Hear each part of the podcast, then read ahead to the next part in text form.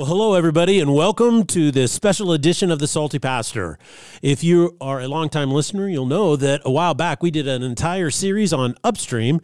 And since then, we have been working with another organization that I've been involved with called Upstream that really focuses on how to help children and families get the most out of their educational options with that in mind, we were able to speak with a special guest, Corey DeAngelis, which is the leading researcher in Washington, D.C.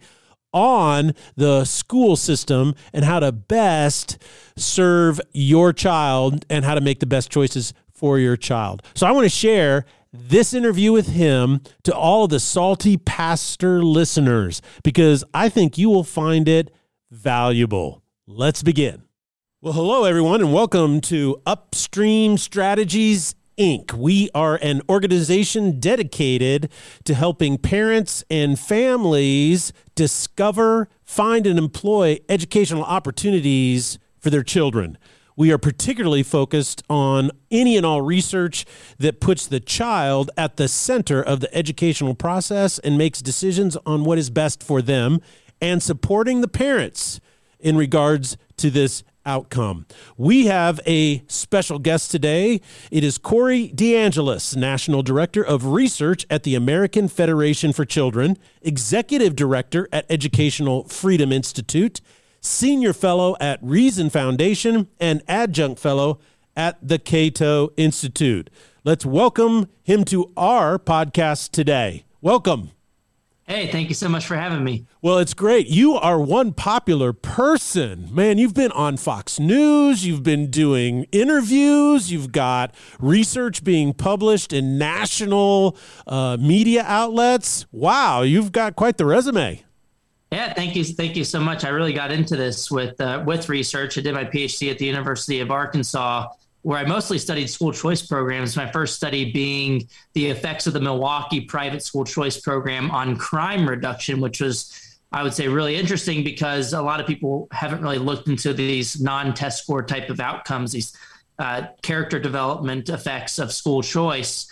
And more recently, I think I've been changing the conversation from school choice towards the idea of funding students as opposed to systems. Mm. Um, and I think that's been very helpful in the national debate because uh, school choice might not mean a lot to a lot of people if, if they don't really understand what the policy looks like. But when you talk about funding students directly, it's pretty transparent.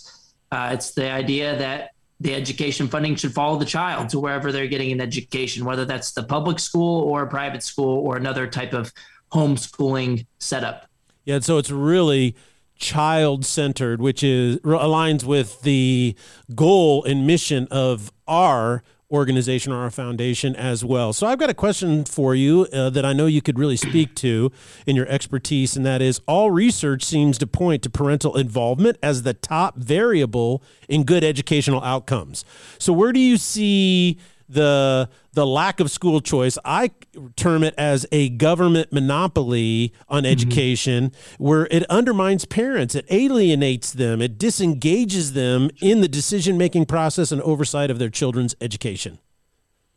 Yeah, so I would argue school choice improves the amount of uh, parental involvement in education. And we actually do have a study on this. You you pro- you don't really need a study to to to realize that. Well, when you give families more power in their kids' education, well, one by definition they're going to be more involved with their child's education, but then they'll also have a stronger incentive to seek out information about their kids' education provider if they know that they have the means to make that choice. Uh, so school choice can empower parents to do so. There's actually a study, I think it was published in 2017 by a, a couple of Cornell researchers, and they found that when school choice programs were implemented in a location, well, the the search uh, activity online for private education options uh, skyrocketed, and mm-hmm. that doesn't take a rocket science rocket scientist to figure it out. But um, it's interesting that we do have some data on on that uh, type of outcome, uh, parental involvement in education.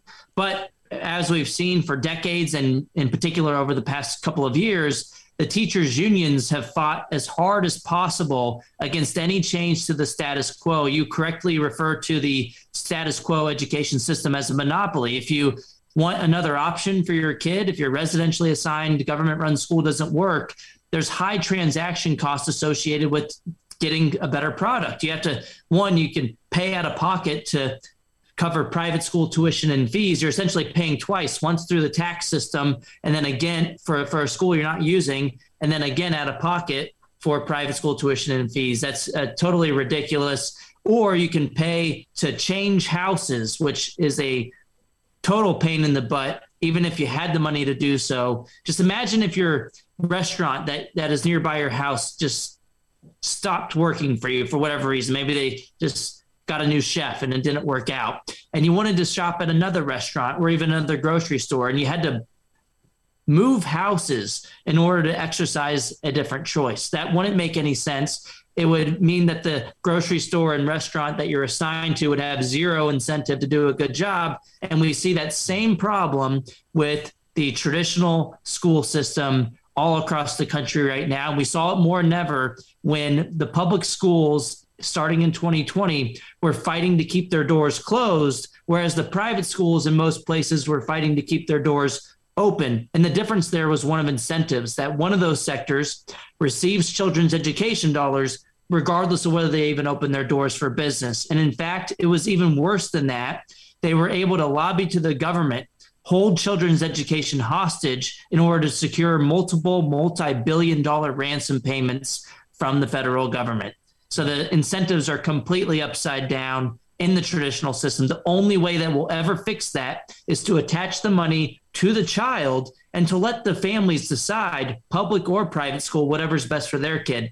That would provide true bottom up accountability for all schools to do the right thing for kids. So, just clarification and make sure I'm getting this right, uh, and you can speak into it, is that basically when the school systems shut down due to COVID, they not only received the funds from property taxes and the existing tax structure, they also got windfalls of money from COVID relief from the federal government. And yet, all of that money from the tax base uh, locally in property taxes and all that money from the federal government, it didn't go to the students at all because the students were still locked out of their schools. So it went somewhere. Where did it go? It went to the closed school buildings, and the teachers' unions loved that because they understood that they could keep their benefits the same in terms of job security and pay mm. while reducing their costs associated with commuting to work, with having to provide in person services. Uh, and any other costs associated with going back into the buildings. And look, I want to be clear. I don't blame the the employees in the traditional system for having a good setup where where where they're in a system that uh, uh, provides them with the same amount of benefits regardless of whether they return to work. I, I, don't, you know, you can't really blame the people in the system. It's the problem with the system itself. Yes. And I think this kind of turned a light bulb on in the heads of so many parents over the past couple of years. If their grocery store, for whatever reason, decided not to reopen, well, at least they could take their their funding for groceries elsewhere. If their neighborhood Safeway or Walmart didn't reopen for whatever reason, they could say, okay, I'm going to take this money to Trader Joe's or to another Walmart or to another Safeway. The funding would follow the decision of the family. And that's true even if we're talking about taxpayer funded initiatives. We have food stamps, for example. The food stamp funding doesn't go straight to 1 billion regardless of how well it does or regardless of the choice of the family or regardless of whether it opens, the funding goes to the family and they could choose Walmart, Safeway, Trader Joe's, or any other provider. Mm-hmm. And we do the same thing with higher education with Pell Grants. Pell Grant funding goes to the student. You can pick the public or community college if you want, but you could also go to a private, religious, or non religious university. We do the same thing with pre K programs. See, we have the federal Head Start program, for example. The money doesn't go straight to a residentially assigned government run provider of pre K. Instead, it goes to the family. And they could choose private religious or non-religious providers of pre-K services. And all I'm arguing with school choice and most other advocates would similarly argue that we apply that same concept to the in-between years of K to 12 education to fund the people as opposed to the buildings. So it's kind of like doing what we're already doing. Sure. Right. And and you can apply this concept in every industry. You can think mm-hmm. about Medicaid dollars. We don't tell families using Medicaid that they must spend the money at a particular government run hospital. You could take mm-hmm. the Medicaid dollars to a religiously affiliated private hospital if you want. We could we do the same thing with Section 8 housing vouchers. You don't have to use it for government housing. You can take the funding to a any uh, uh, uh, provider of housing of your choosing that can be that's privately provided, obviously. And you know, I'm not arguing that anything about whether any of these other programs are good or bad. All I'm arguing is that if we're going to spend the money, it might as well go to people as opposed to the buildings, just like we do with all these other things. And what's interesting is like a lot of the same people who support all of these other initiatives that fund people as opposed to buildings with higher education, pre K, and everything else, they get all up in arms about it only when it comes to K through 12 education. And that raises an important question. Why would that be? Why would you support all of these other things, but not funding people directly when it comes to K 12 education? Well, the answer is pretty obvious for most for, for you and I is that there's a difference in power dynamics, that mm-hmm. choice is the norm for everything else, but choice threatens an entrenched special interest only when it comes to K through 12 education. And so, of course, they fight as hard as possible against any change to the status quo and they fight against parental rights in education every step of the way. Uh, but it doesn't mean that it should be that way. And yeah. you know, they only have one argument that they put forward every single time. Well, one one thing they'll say is public money for public schools, and it's like, well, there's no such thing as public money. First of all, it's taxpayer money that is taken from private hands. Uh, but secondly, we we have public taxpayer funding going to private institutions for all of these other things that you support. Why are you only talking about public this mm-hmm. public that when it comes to k through 12 education? Well it's because it, it never had anything to do with logic. It's always had a lot to do with with um, power dynamics. And they'll argue that this is stealing money from the public schools but the money doesn't belong to the buildings. It doesn't belong to the public or private schools. The money is meant for educating the child, not for propping up and protecting a particular institution, mm-hmm. whether it's public or private. No one would say that allowing families to choose where their food stamp dollars go steals money from Walmart. That would be absolutely ridiculous for anyone to say that because we all understand that that funding and for every other program belongs to the families, or at least it's meant for the families and they should have a choice in the matter. Let's mm-hmm. do the mm-hmm. same thing for K through 12 education. And one more response to this ridiculous argument is first of all, it doesn't belong to you, it belongs to the kids and the families. Second is, well, why would that happen? It's more of a rhetorical question. Why would giving families a choice defund the public schools if they're doing a good job? Well, the reality is the people repeating this argument don't have confidence in their product they're essentially admitting that they understand that thousands, if not millions, of families would choose something else when given the option. That's an argument for school choice, not, not against, against, it. Yeah. Well, what's uh, one of the things that's interesting you said earlier is that uh, people who are in the system uh, you don't blame them. You know, my wife was an educator. She was a high school math teacher. My daughter in law is an educator in the local high school. All my children went to public schools. My last child is still in public school. We know a ton of teachers and administrators who are top notch people, but it seems they are frustrated. They uh, are underpaid. They are overwhelmed with the workload and the bureaucracy how would school choice help these people that are in the system mm-hmm. uh, so that we can give them a vision for wanting change? Yeah, so competition in the market for goods and services is obviously good for families, students, and customers, but competition in the labor market is similarly good for employees. In the current K through 12 education system, there's essentially something called a monopsony in the labor market. You have one big employer, which is the government. And if you want to go into K through 12 education to teach, you don't have a lot of private sector employers to choose from. And so teachers don't have a lot of choice in the current system. If you fund students directly and you advance school choice, families will have more of a choice, which will give their employers stronger incentives to listen to them, whether it comes in, in terms of higher salaries or more autonomy. And we we see that often in the private sector where teachers don't have to deal with as much of the red tape and bureaucracy that you see in the government run school system. And there's also another way in which this this helps teachers uh, in the public and private schools is that the current government run school system is a monopoly that doesn't have strong incentives to put the resources towards the most important educational resource in the school, which happens to be the teacher. And so, what we see over time is more mm. and hmm. more of the funding being thrown at the failing system, but not making its way into the classroom. It goes towards administrative bloat and just putting more people into the buildings, which means less money for individual teachers who are already doing a good job in the system. For example, Kennesaw State University professor Ben Scafidi, he's an economist over there, looked at the data nationwide between 1992 and 2014, and he pointed out that nationwide per pupil education expenditures in the government run school system actually increased by 27% after adjusting for inflation. But teacher salaries over the same period actually dropped in real terms by 2%.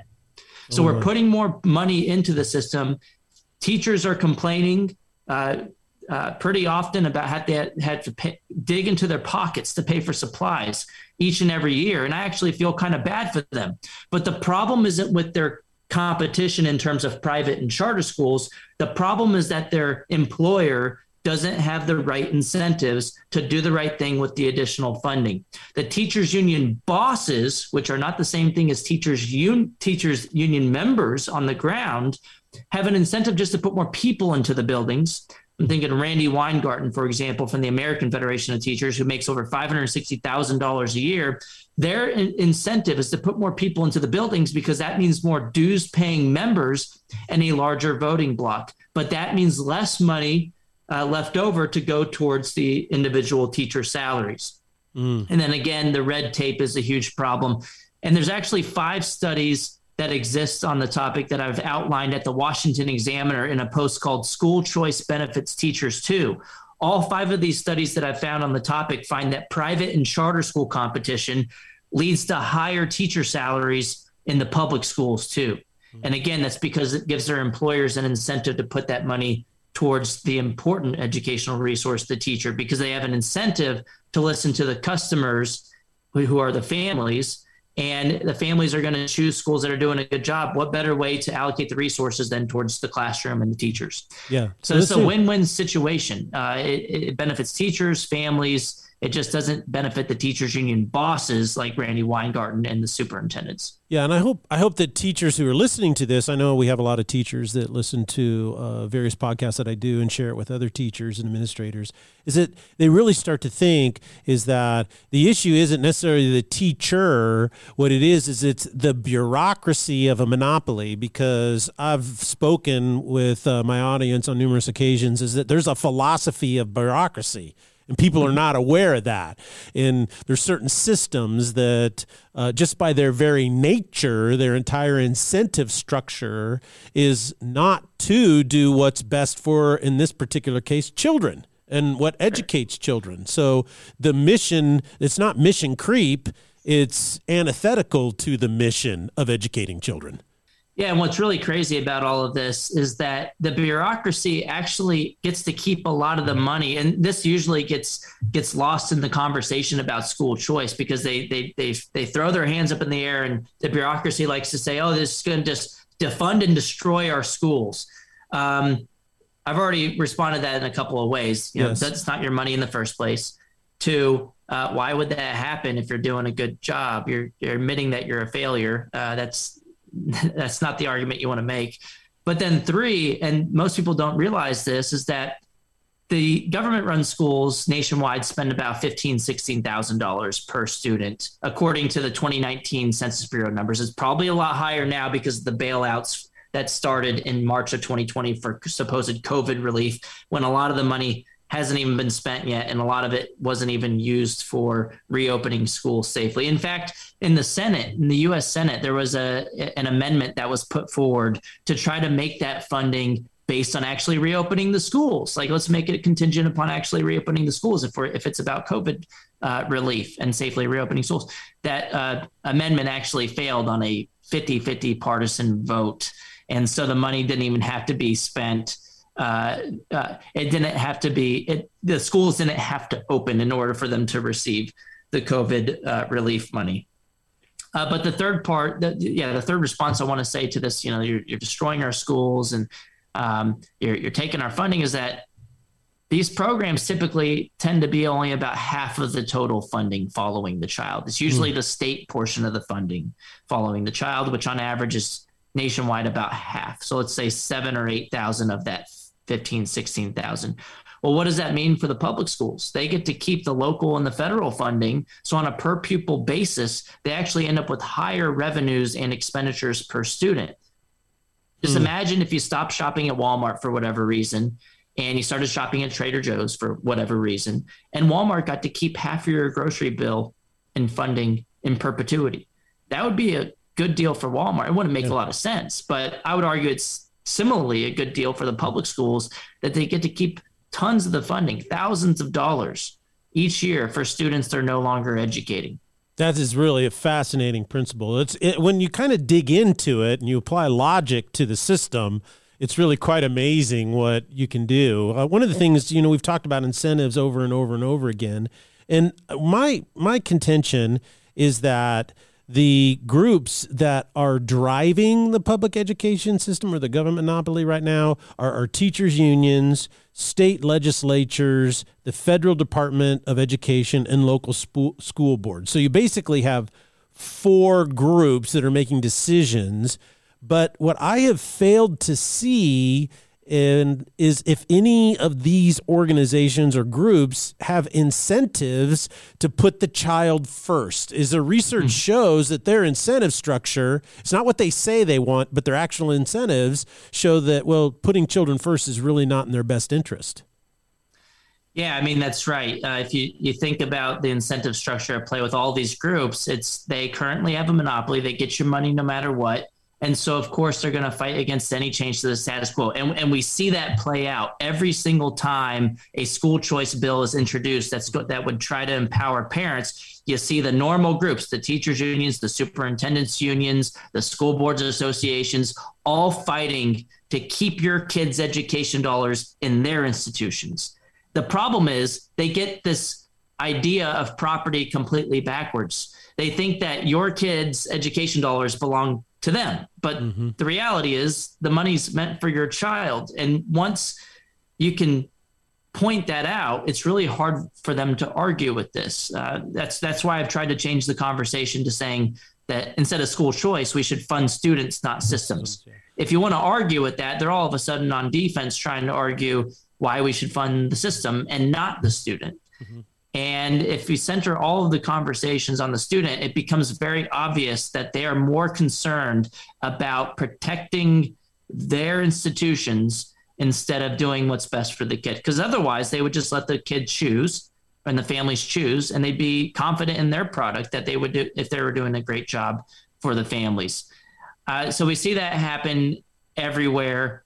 And uh, as as far as one one thing piece of research I wanted to point out is that you know the, the claim is that their institutions are going to crumble because they have to change their game, but the reality is the public schools do a good job when there is competition. School choice is a rising tide that lifts all boats. So there have been 27 studies on this topic. 25 of 27 studies, the vast majority of the studies, find statistically significant positive effects of private school choice competition on the outcomes in the public school system. Mm.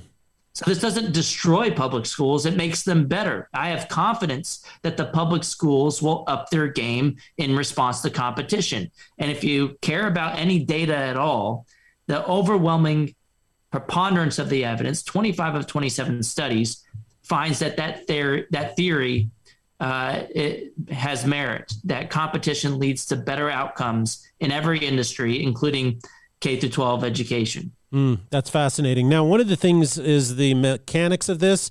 Sometimes people have talked about vouchers, but there's something that's happening right now across the nation is states are passing these ESAs. Could you yep. uh, talk about that just real quick and, and, bring us up to speed? What is an ESA and how is it yep. different than maybe a voucher?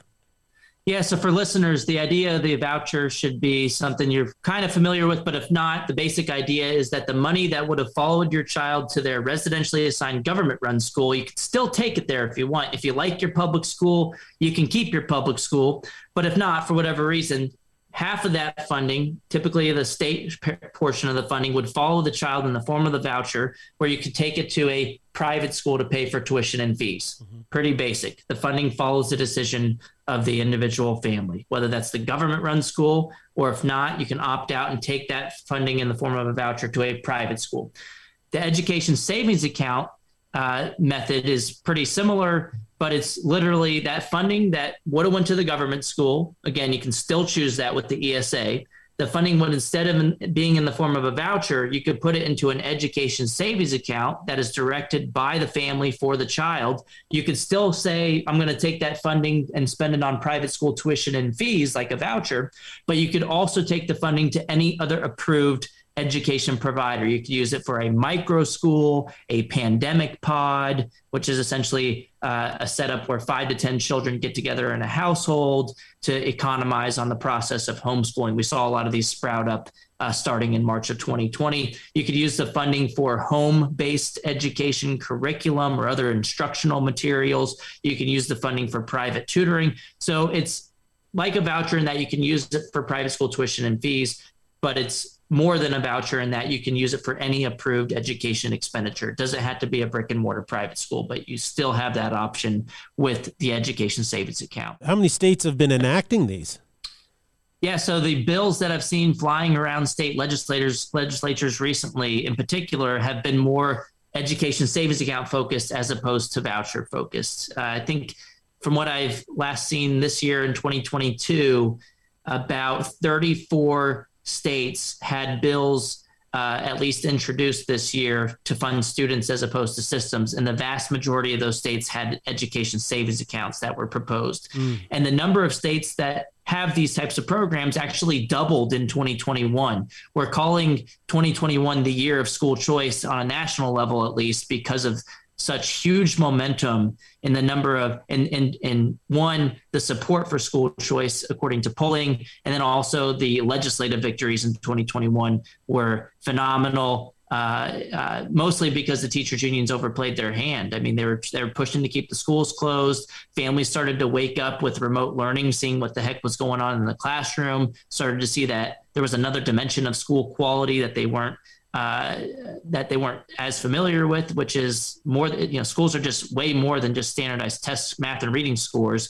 They're also about values and families wanting their kids to be raised in, in a certain way. So that also helped uh, elevate the case for school choice. And again, in 2021, the number of states that expanded or enacted school choice policies was about 19 states. So huge victories and the number of states with these education savings account programs doubled from five states to 10 states. Mm. And Michigan also passed an education savings account program, but it was vetoed by their governor. So it would have been 11 states.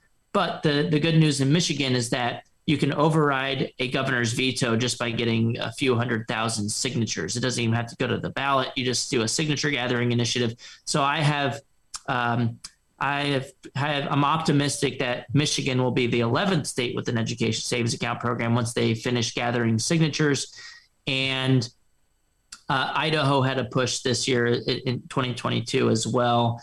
Um, there was a, a, minor victory with with um, kind of these uh, innovative classrooms, micro grants, essentially. micro grants, yeah. Yeah, but but the education savings account proposal, the better proposal, actually uh, did not make it out of the committee, um, but there's going to be renewed push. Uh, yeah, it's gaining steam. Well. Yeah. Now, uh, is there in, in, this movement? You're talking about a lot of momentum, and it's really good for kids. It's great for engaging parents, and it's good for people who are in the the uh, monopoly of education right now. It's good for teachers. It's really good for them. What kind of books or materials would you uh, encourage my audience to investigate or look or steps that they could take if they want to find out more, how they could be involved, uh, or uh, resources that might benefit them in this process?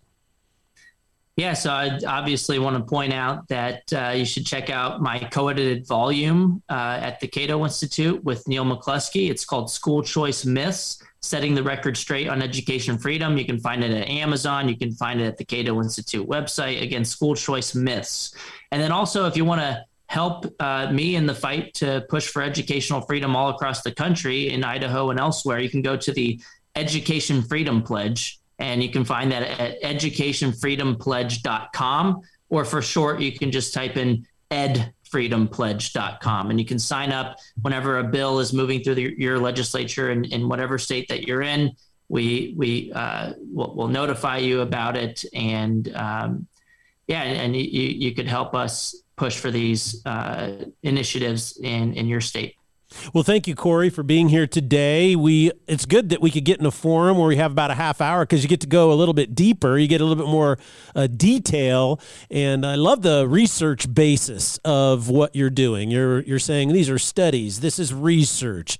This is uh, data that we're pulling in because what we at Upstream want to do is partner with organizations like yours and what you're doing that says basically that what we can do is we can find data, we can find research, scientific studies that say this is what is best for children.